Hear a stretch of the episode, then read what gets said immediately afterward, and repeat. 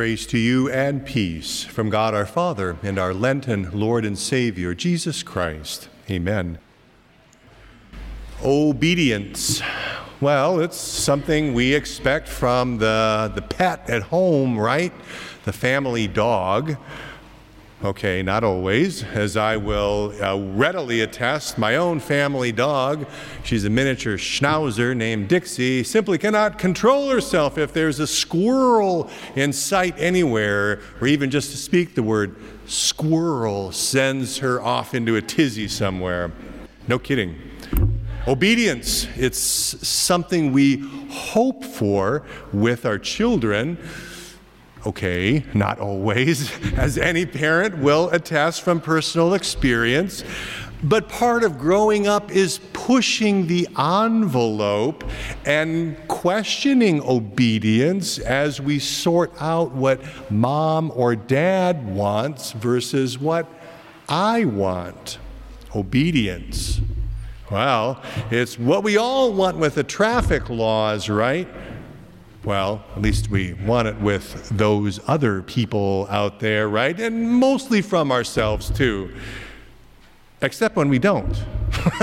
Except when we want to make exceptions because it's just not going the way I want it to go. I'm being inconvenienced. I'm behind schedule, etc., etc. Obedience. It's a funny thing. We want it, but we want it often on our terms, which sort of flies in the face of what obedience is really all about.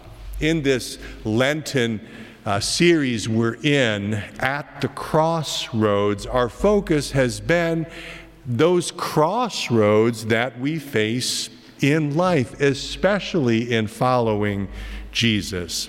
Sometimes those crossroads have focused on things that we face, as we've heard, things like confession or betrayal, or as we heard last week, denial, as Peter denied having anything to do with the disciples and declared he didn't even know who Jesus was, had nothing to do with him. But some of these crossroads focus on us uh, on the Lord Jesus. Things like uh, compassion. We heard that two weeks ago, right? As Jesus healed the servant of the high priest whose right ear had been cut off at the time Jesus was arrested. So today, on this fifth Sunday in the season of Lent, we are at a crossroads once again. And we find ourselves with Jesus in the Garden of Gethsemane as he wrestles in prayer with obedience. His will or the will of the Father? And that becomes the theme for preaching this day. Lord's rich and abundant blessing rest upon the preaching and the hearing and the living of his word for Jesus' sake.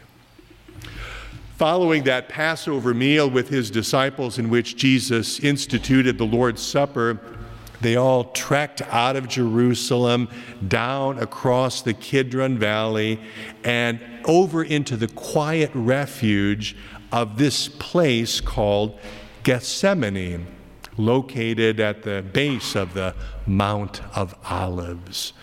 It was really a grove of olive trees with a, a, press in it for producing olive oil. That's what Gethsemane means in the Aramaic language, which is what Jesus and everybody there would have spoken at the time. Gethsemane in Aramaic means oil press.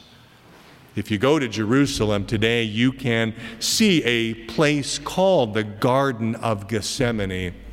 Is it the very same place that Jesus was in and in which he prayed that we heard in the gospel?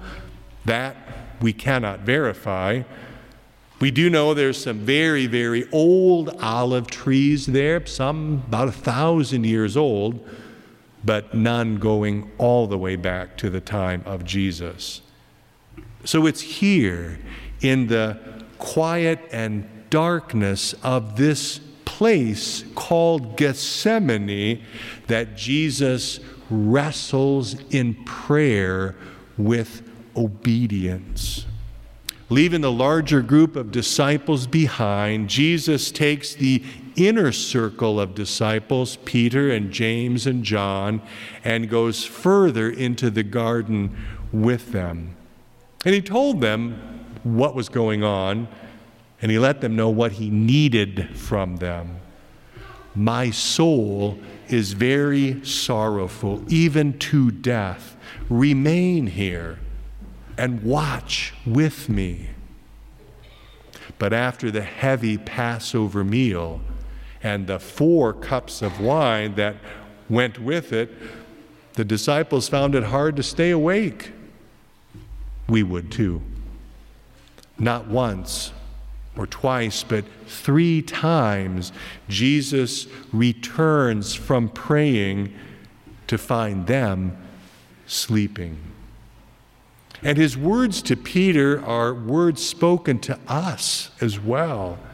Could you not watch with me even one hour? Watch and pray that you may not enter into temptation. The spirit indeed is willing, but the flesh is weak when it comes to our own obedience to Jesus, our own watching, our own praying, we know all too well that however much our spirit may be willing, our flesh is so very, very weak. We fall asleep. We fall away. We fall from grace. So, what was it that Jesus was wrestling with so intensely? What was he grappling with there in the Garden of Gethsemane?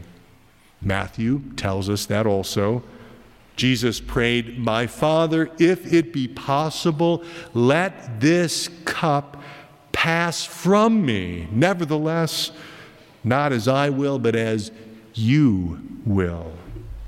My Father, if this cannot pass unless I drink it, your will be done.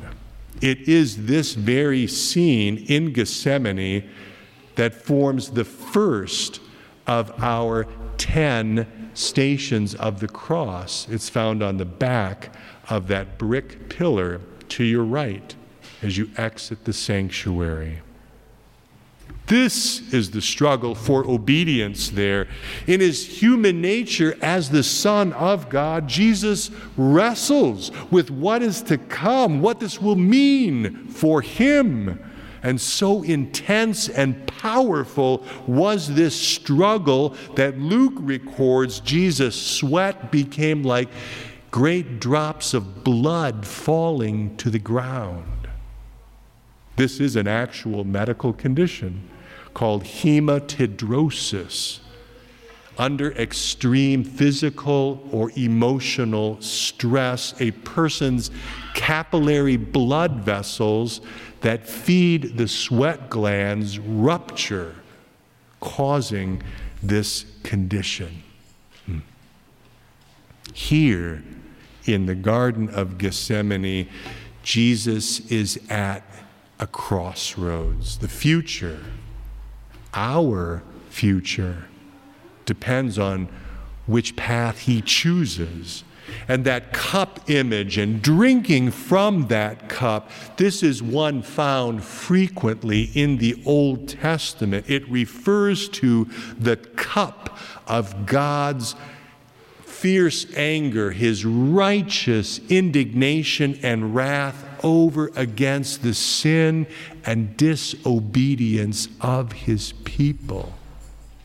Alone in the garden, in the dead of night, Jesus comes face to face with the awful purpose of his life and mission to drink down to the dregs that last drop of God's anger and judgment on sin. Though he is the sinless Son of God, Jesus is also the Son of man. And in his humanity, he cries out to the Father, Let this cup pass from me. Knowing what lies ahead of him, though, Jesus chooses obedience over disobedience. He chooses the Father's will, not his own will. He chooses us over himself.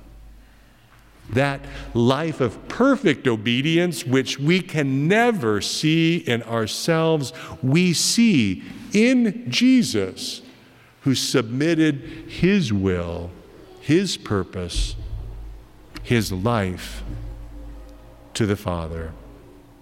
And that obedience would lead shortly to betrayal, to rejection, scorn, and ridicule, a mock trial and injustice, political expediency, torture, and death on the cross as a common criminal. That was the mighty struggle in Gethsemane. Ten years ago, in 2007, during the season of Lent, our congregation read through this little book. Those of you who were here at that time may remember it. It is entitled Why Pray, written by a man named John DeVries, the founder of Mission India. And it's in this little book that I discovered an important spiritual truth that I want to share with you now. John DeVries writes in a chapter entitled Prayer is Work, writing the following Haddon Robinson first called my attention to prayer as work by asking the question where did Jesus do the work of the atonement? In the garden?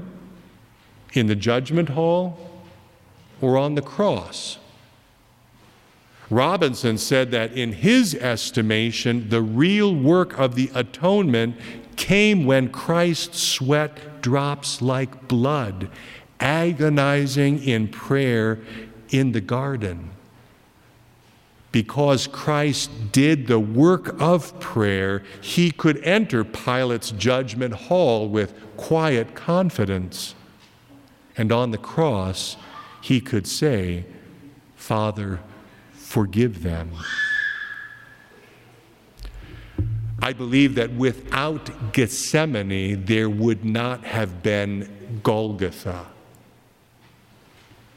Had Jesus not wrestled in the agony of prayer, submitting his own will to that of the Father, he could not have done what he did on the cross.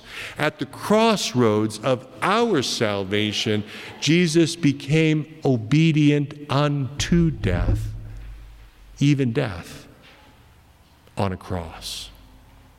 And because Jesus became obedient unto death, even death on a cross, we are now called to become obedient unto life for his sake. Christ died for us that we might live for him. When we wrestle with submitting our own will to that of the Heavenly Father, when we experience our own Gethsemane, the long night in darkness, when we struggle with praying, Thy will be done, when we are tempted to take the easy and expedient way over against the hard road of following Jesus, at these crossroads, Jesus meets us.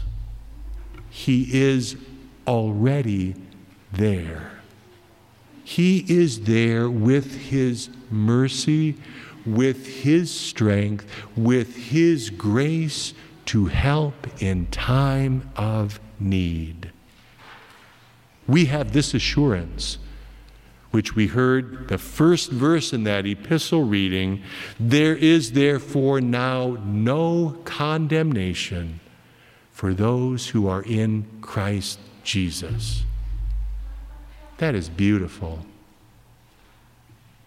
And because we have this assurance that there is therefore now no condemnation for all who are in Christ Jesus, we are set free for a new obedience, one that is not rooted in keeping score, one that is not begrudging or half hearted, but a new obedience that is rooted in praise and thanks for all that God has done for us, securing our forgiveness and life and salvation in Jesus.